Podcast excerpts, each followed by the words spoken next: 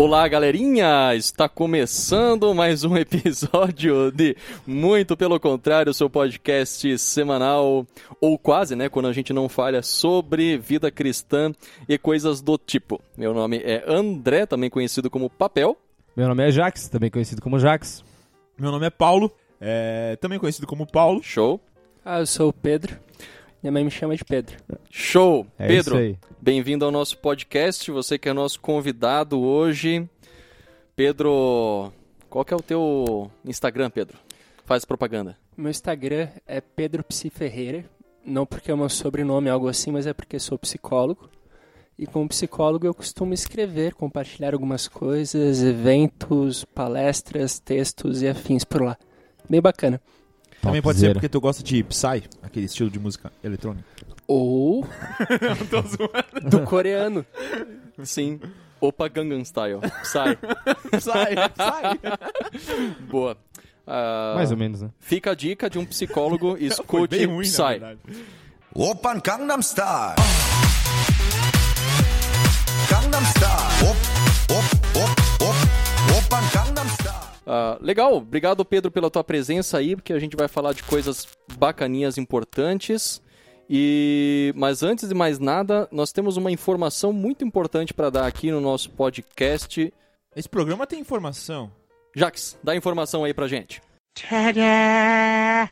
Tá, então a informação do dia é que o Corinthians, o clube de futebol do estado de São Paulo, que detém a segunda maior torcida do Brasil, lançou uma religião, isso mesmo, você não está ouvindo errado. Eles lançaram, criaram uma religião que, pasmem, tem 10 mandamentos. Sócrates, médico, jogador, craque, ídolo do time é considerado Jesus. e o, e o e o, e o vídeo é muito bem feito. Eles tentaram fazer uma campanha de marketing ousada, mas não tá repercutindo muito bem. Então, se você tá infeliz com a meu, que você tá infeliz com qualquer coisa, Feliz se junte à fiel nação e seja um religioso devoto ao Corinthians. Que coisa. Vai, Corinthians! O ser humano é muito Tolo. Tolo. Idiota. mas criativo também na hora de criar religiões.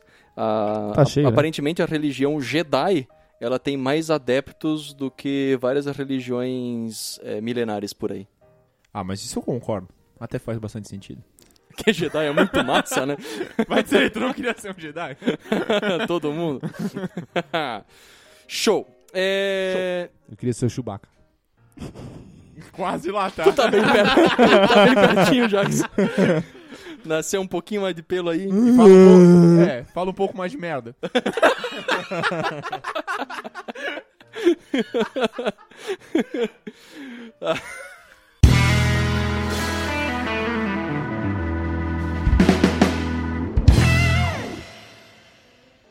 Gente, hoje nós queremos falar sobre um negócio que aconteceu aí na última semana, que deixou o Brasil bastante perplexo, que é a morte. Não, nós vamos falar não só sobre, sobre isso especificamente, mas sobre a vida do Boechat e algumas coisas que estão rolando sobre ele. Boechat, para quem não sabe, o Ricardo Boechat, o segundo nome do Jax é Ricardo, eu descobri isso há muito tempo atrás. Eu fiquei perplexo também. o Ricardo Boechat era um âncora, um jornalista, um cara de rádio e outras coisas do tipo. Cara de rádio. Um radialista, é, achei o nome. E ele, todo mundo sabe, né? Isso repercutiu pra caramba aí, ele faleceu na queda de Faleceu? um helicóptero. E o Boechat, ele era um ateu. Vocês sabem quem é um ateu? Sim. Legal. Não, ateu é a pessoa que não confessa fé alguma, né? Exato. E A não ser que o ateísmo seja considerado uma crença, mas acho que não, né? É porque ele acredita nisso, né? essa é uma, boa- essa é uma, É uma crença. excelente pergunta, Jax. Mas isso, isso daí é outra É discussão. outra discussão, né?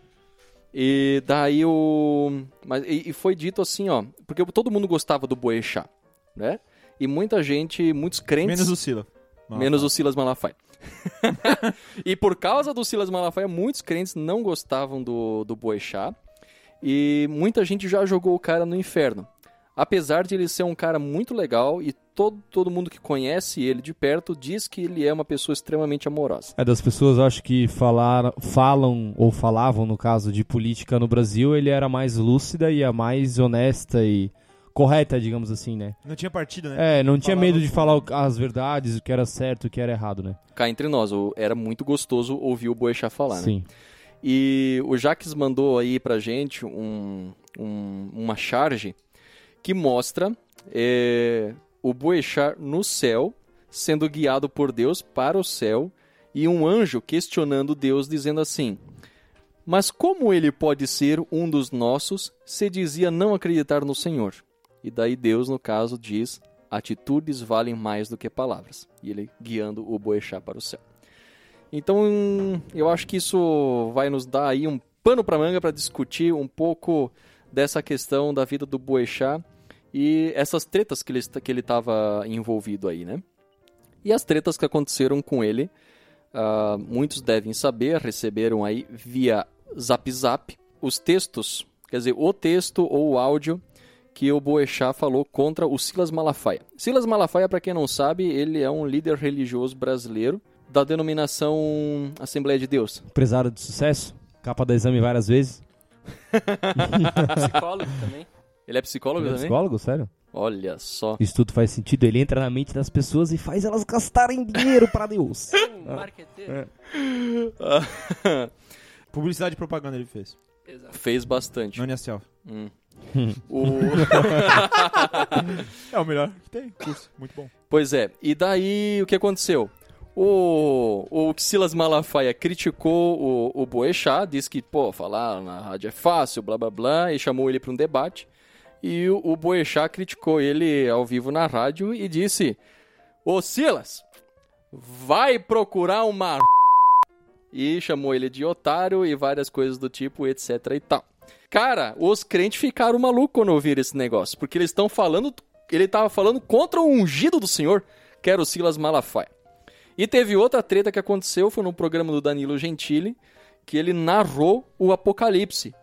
E deu muita piada e tal, foi muito engraçado, e muitos falaram que ele estava zombando de Deus por causa desse O negócio. que, na minha opinião, não acontece em nenhum momento, né? Tipo, a zombaria não vem. Ele até zomba das coisas que acontecem, as coisas terrenas, mas não de Deus e nem de Jesus, né? É, pra pegar o contexto vocês teriam que ver o vídeo, né? Mas é. Quem, quem está nos ouvindo, no caso. Mas é interessante é que se pegar isso fora de contexto ou fora de um ambiente talvez religioso, se torne zombação, é, se torne piada. Mas se tu, por exemplo, jogar isso que ele falou numa palestra de congresso ou num seminário dentro da igreja, que trabalha o tema apocalipse, todo mundo vai rir e vai achar engraçado. Com Demais, certeza. porque era Até bem, porque foi engraçado. É. foi bem divertido. Se fosse um religioso falando isso, seria de boa. Mas como ele não era, as pessoas pegar, tomaram as dores pra si e acharam que ele tava zombando, né?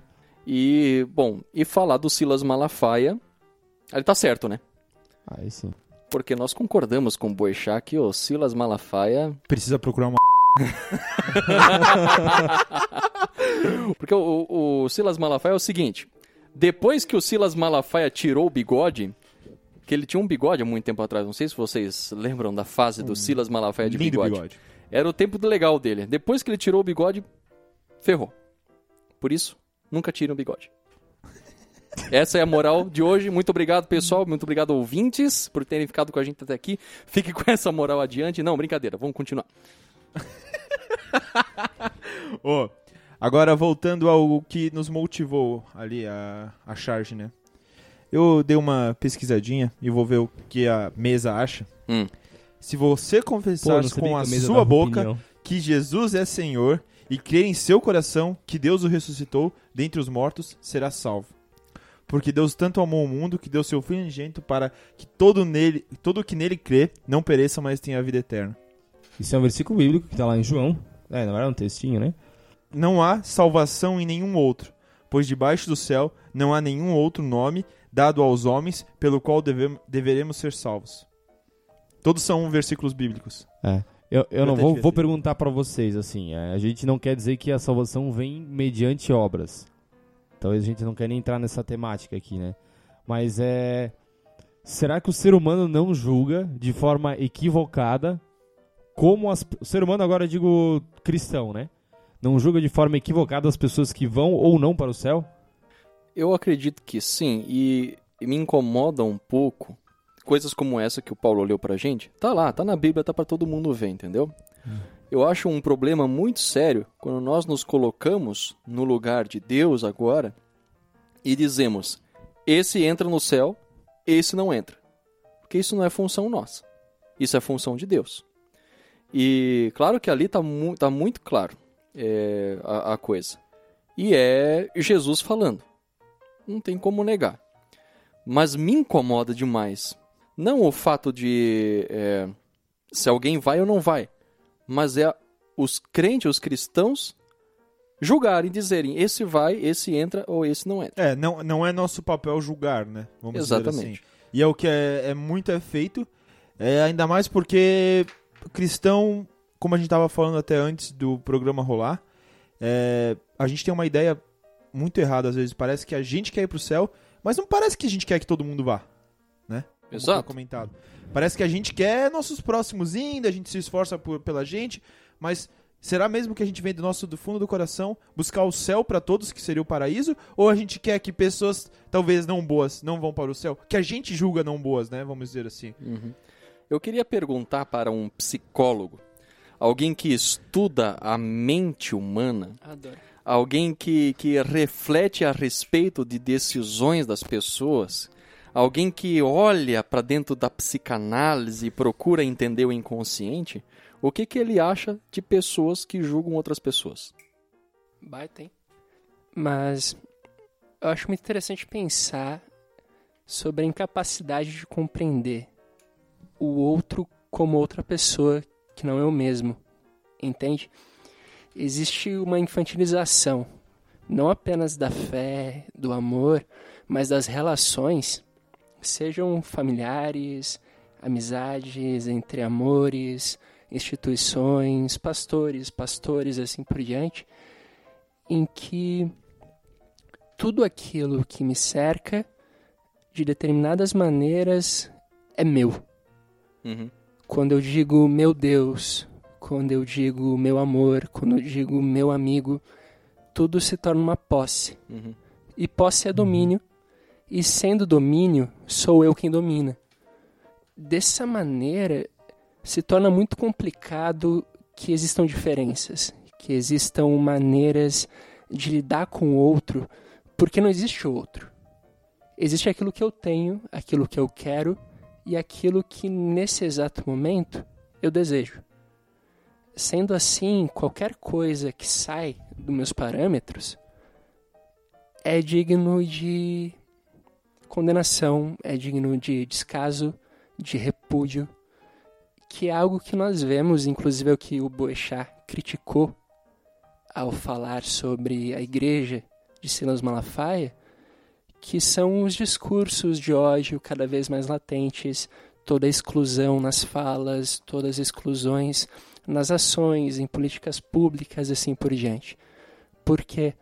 Porque o mundo tem se tornado muito complexo, cada vez mais. O mundo tem sido cada vez mais difícil de entender. Uhum. Hoje a gente já não pode dizer eu sou homem, eu sou mulher e parar por aí. Sempre há mais para ser dito. E conforme tudo fica mais complicado, é preciso simplificar. E como eu simplifico? Uhum. Reduzindo o outro a mim mesmo. É, eu achei muito massa o que tu falou no começo ali da questão da posse, sabe? Tipo, talvez a gente, o cristão, por tanto querer o céu, por achar que a- é dele, que ele tem a posse disso, ele acaba não Ele acaba querendo escolher quem vai pra lá. É, exatamente. Tipo assim, as igrejas estão vazias talvez porque eu quero ter o poder sobre as pessoas que são lá dentro, entendeu? Tipo, Faz um ah, cercadinho, né? é, exatamente. Tipo, A pessoa É. cria o próprio céu dela, né? No- porque no meu céu vai ter essa, essa, essa pessoa, Exatamente. mas aquela, aquela e aquela outra, É. é, não. E o tu terminou? não, pode falar, pode falar. Porque assim, ó, é, o que a gente vê é uma certa forma de inveja também. Como a gente. Por quê? Porque a gente não vê a salvação como algo que a gente constrói cada dia porque gosta da salvação. Vamos dizer, ó, eu. Cara, eu vou na igreja porque eu gosto, não pela salvação em si. O que acontece? Eu. Parece, muitas vezes, que a pessoa batalha apenas pela salvação. E não por Jesus Cristo. Então ela não consegue ver uma pessoa que vive, vive de uma forma diferente da dela, ou que se entrega para Jesus depois de ter feito muita coisa errada, ou nesses sentidos, sendo salva também. Por quê? Porque, meu, eu vou desde criança na igreja. Como é que eu vou ser salvo junto com um cara que se converteu agora, ou que nem se dizia cristão, vamos dizer? Vocês não acham isso? Tem demais. É, o, o que- eu, eu fiquei pensando depois que eu pô, mandei pra vocês a imagem, a charge, é, é que talvez, por exemplo, né, ele era uma figura pública. Ele era muito bem quisto pelo fato dele não ser mentiroso e falar somente verdades. Vamos criar uma situação. Suponhamos que ele era cristão. E por uma questão de posicionamento, por ele achar que no meio em que ele se encontrava era melhor ele profanar que ele é ateu, ele assim o fez, né? Tipo, ele falou, não, eu sou ateu. Digamos que ele, ele era cristão, mas ele, de forma pra, pra mentir ou pra omitir, ele falava que ele era ateu. Mas no íntimo dele, ele confessava fé em Cristo e tudo mais, né? E talvez ele pedia per- perdão por isso. Talvez ele vá pro céu. Não, é, não cabe a gente julgar, né? Tipo, vamos dizer assim, sei lá. Eu é acho que o fato dele ser uma figura pública e se posicionar dessa forma, transparece que, pô, esse cara vai pro inferno. Mas eu, eu acho que quando a gente começa a discussão pensando sobre o fim, seja de quem morreu ou das escolhas de cada pessoa, a gente limita e cerca a discussão àquilo que vai acontecer, entende? Como Sim. se os resultados fossem o que importava. Quando na verdade é sobre as convivências e as relações no aqui e no agora enquanto a gente vive, porque afinal de contas ninguém sabe o que acontece depois da morte. O Exatamente. que importa é o agora. É. Entende? Então não é sobre para onde ele foi ou deixou de ir, ou para onde nós iremos ou não iremos. É sobre, bom, como nós caminhamos até lá. É, pode ser que ah, o cristão, às vezes, ele se preocupa tanto com a eternidade que ele deixa de viver o agora, né? Foi, foi exatamente o que eu quis falar, assim. Tu fazer as coisas que tu faz apenas pela eternidade, não por Jesus Cristo, não por amor, entendeu? É pela eternidade, Ou cara. deixar tem- de fazer as coisas com medo de não ter acesso à eternidade. Exatamente. é viver a vida exatamente. como purgatório, né? Exatamente. É isso aí, é isso aí.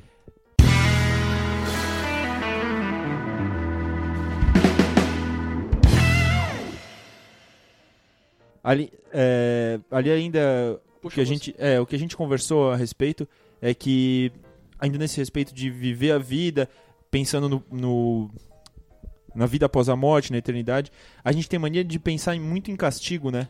Quem nunca ouviu falar assim ah Deus castiga ah não sei o que sabe? É, cara é muita mania principalmente das pessoas um pouco mais antigas né? O Titanic afundou porque tinha uma placa dizendo que nem Deus afunda aquele navio. Exatamente, esse tipo de coisa. Veio ou morreu porque ele era ateu. É foi muito visto isso né Ele zombou de Deus. Exatamente. é, foi, isso É, foi um- é a gente se apoderando do poder de Deus e decidir sobre a vida e a morte. Exatamente. Muito Sempre bem com um colocado. delay gigantesco. né? Exatamente. É, exatamente. quatro anos que ele era pra ter Eu morrido há quatro que anos ele ia antes. morrer. É, pra quem não sabe, a treta que aconteceu ele e o, e o Boechat aconteceu em 2015. Silas Malafaia. Isso, entre o Boechat e o, e o Silas Malafaia aconteceu em 2015. Então tem um espaço de tempo meio estranho ali nessa, nessa história toda. Mas essa- esse bagulho do, do castigo é, é muito louco porque isso é, é bastante humano, né? Eu, pelo menos, fui muito castigado quando eu era criança. E, e eu aprendi que toda ação, má ação, ela tem uma consequência quase sempre negativa, porque todas as besteiras que eu fazia, meus pais sempre descobriam. Não tinha jeito de esconder, cara. Era inacreditável. Isso é um poder divino. É, imagem não. e semelhança de Deus. Eu estudava a, a, a, a 6 quilômetros de casa, no fim do mundo, no interior de Pomerode, e vinha até minha casa as coisas que eu aprontava na E escola. nem existia celular. E não tinha celular naquela época. É bem, bem impressionante. E daí eu aprendi que, pô, uma má ação gera uma consequência má. O que é um excelente, um bom ensinamento, aliás. Por isso, sou grato aos castigos e às surras que eu levei. Apanha pouco. Caramba! Mas é que tu tá trabalhando isso no âmbito terreno, digamos assim, né? Exatamente. Exato. Cara, é, castigo é um negócio tão humano que a gente quer isso, acha que Deus tem que castigar também, entendeu? É que o ser humano consegue- foi. O ser humano foi perdoado, ele tem a salvação de graça e ele não entendeu isso. Aham. E ele não quer perdão, ele quer ódio, ele quer Exatamente, vingança. ele quer, ele quer isso. Por quê? Porque tu não, a gente quer castigar a pessoa. E ela, a gente acha que ela merece castigo. Daí a gente delega a Deus o castigo que a gente gostaria de dar, né? Ah, Ou que a gente acha que deveria receber também, né? Isso é uma má compreensão. Eu acredito que é uma má, uma má compreensão da justiça de Deus. Casos como o Titanic, né, também. É, por quê? O que acontece com a questão da justiça de Deus? Ela é- Leonardo DiCaprio cabia na eu acho que ainda não. Ah, acho que não. Mas tudo bem. Não importa depois- se os caçadores de, de mitos lá falaram que sim. Voltando pro assunto. É, eu acredito que a, a justiça de Deus ela é diferente da nossa. O que acontece com a nossa? Uma má ação, ela gera uma consequência má, um castigo. Na, na- no judiciário funciona assim. Só no Brasil, né? Não no Brasil, no Brasil é diferente, mas no, no resto do mundo, ah, tu fez alguma coisa errada, você paga por isso. Você paga o mal com o mal. Exatamente. E o bem Excelente com o ideia. bem. Essa é a justiça humana. Essa é a justiça terrena. E a justiça de Deus é evidente pelo testemunho bíblico. Deus paga o bem com o bem e o mal Com bem. com o bem. Pelo testemunho bíblico. Caso contrário, nenhum de nós vai para o céu. É porque é pela graça. Exato. Então, por que a graça funciona para mim e não funciona para os outros? Sacou? É, então, eu, eu critico muito qualquer tipo de, de julgamento, ou diz assim, ou, ou que tenta dar castigo ao outro, porque ele não entendeu exatamente como é que funciona o amor de Deus, que é diferente do nosso. Umas- uma das coisas que eu fiquei pensando também e que me deixa um pouco chateado é que a gente só pensou, ou as pessoas que né, comentaram sobre o Boixá, foi simplesmente o lado negativo, né? Tipo assim, ah, ele morreu e ele foi pro inferno. Ele morreu porque ele não acreditava em Deus. Mas e se quando tava caindo o avião, ele não se redimiu e talvez ele não entrou em contato, digamos assim, ele não conversou com Deus e se entregou? Mas Ninguém, tá, cara. ninguém comentou nisso, sabe? Tipo, a gente prefere que a pessoa fique com o ruim. Porque a gente não quer que ela tenha vida uma vida sem Deus. Sempre, e no último segundo de vida, ela decida, tipo. É aquilo que o Pedro falou, a gente quer só que a gente se importa com o final, entendeu? Eu queria puxar uma, uma questão aqui que eu acho que, pra, pra mim, pelo menos, é, encerra o, o, o assunto. O amor. O amor encerra, encerra o assunto. Se a gente tivesse, é, ao invés de condenado, Boechat ou qualquer outro, nós tivéssemos o amando, essa discussão nós não, não veríamos. Exatamente. E uma coisa, quem me ensinou uma coisa muito especial foi o glorioso, fabuloso Padre Fábio de Mello. Por favor, sigam o Padre Fábio de Mello no Instagram, você vai se divertir muito. É, mas ele é um cara muito sábio, ele é, ele é hoje um, um líder religioso no Brasil que tem credibilidade para falar. E, e ele fala uma coisa muito interessante que é o seguinte: o, o amor de Deus é capaz que o amor de Deus se manifeste lá aonde o nome dele não é professo. Caso contrário, nós vamos reduzir, é uma redução do poder de Deus e do, do fato de o amor dele inundar todos o- os ambientes. Então, aonde o amor de Deus está presente, lá Deus está presente. O Boechat era, pelos seus conhecidos, ele era falho como qualquer um, claro, né? Mas ele era conhecido como um cara muito amoroso. Quando alguém sentiu o amor através dele, ele sentiu também o amor de Deus. Deus é amor, não é verdade? Então, onde o amor está, Deus está. Mesmo onde o nome dele não é professo. Com isso, não estou querendo colocar ninguém no céu também, logo direto, com os dois pés diretão lá. Mas isso me, me deixa. é, me inibe a condenar alguém, a colocar já direto com o cara com os dois pés no inferno também o amor me leva a aceitar que o cara está nas mãos de Deus e pronto. E acabou. Pelo menos é como eu penso, né?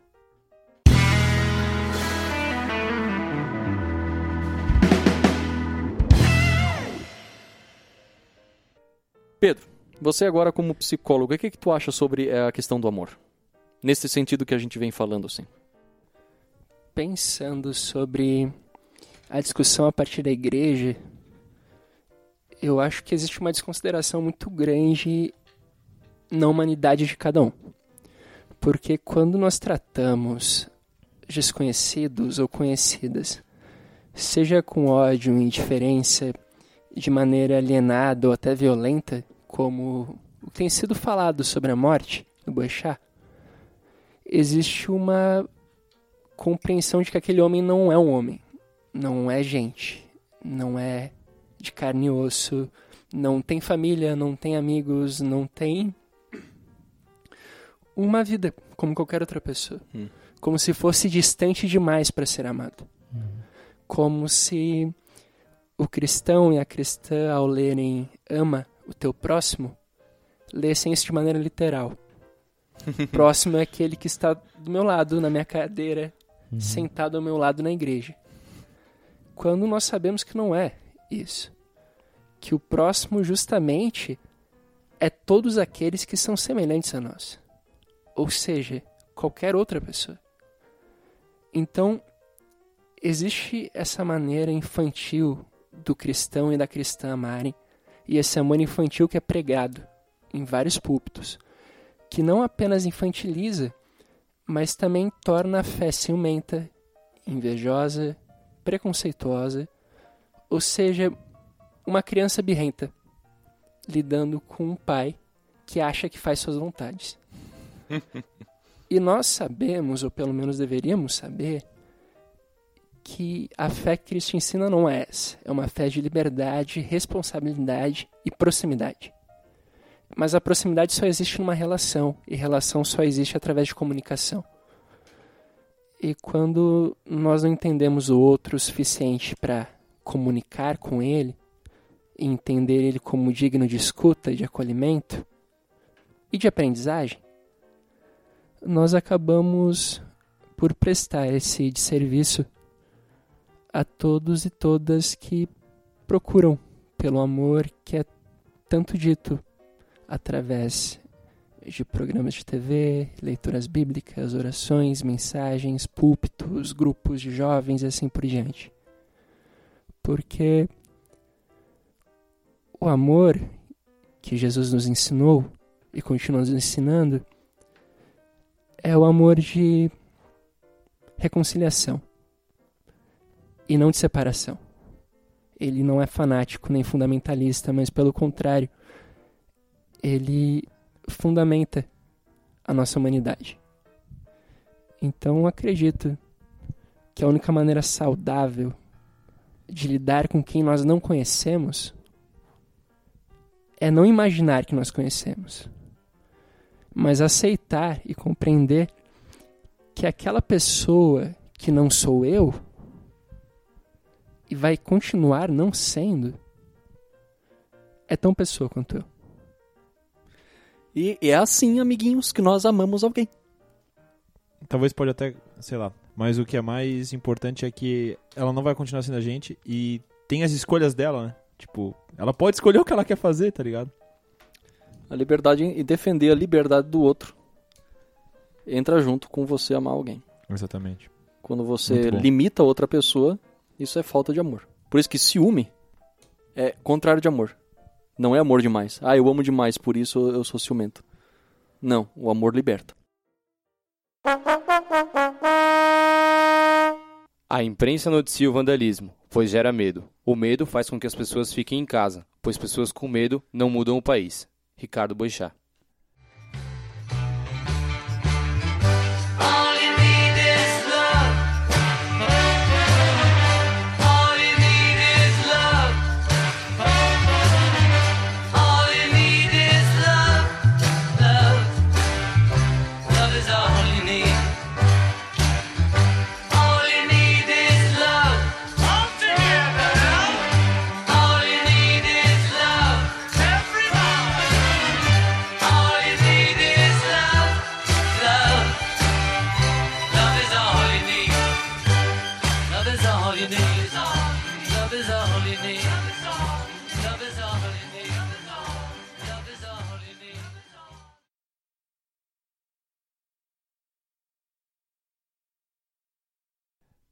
Sinceramente, eu prefiro, ah, vá procurar uma.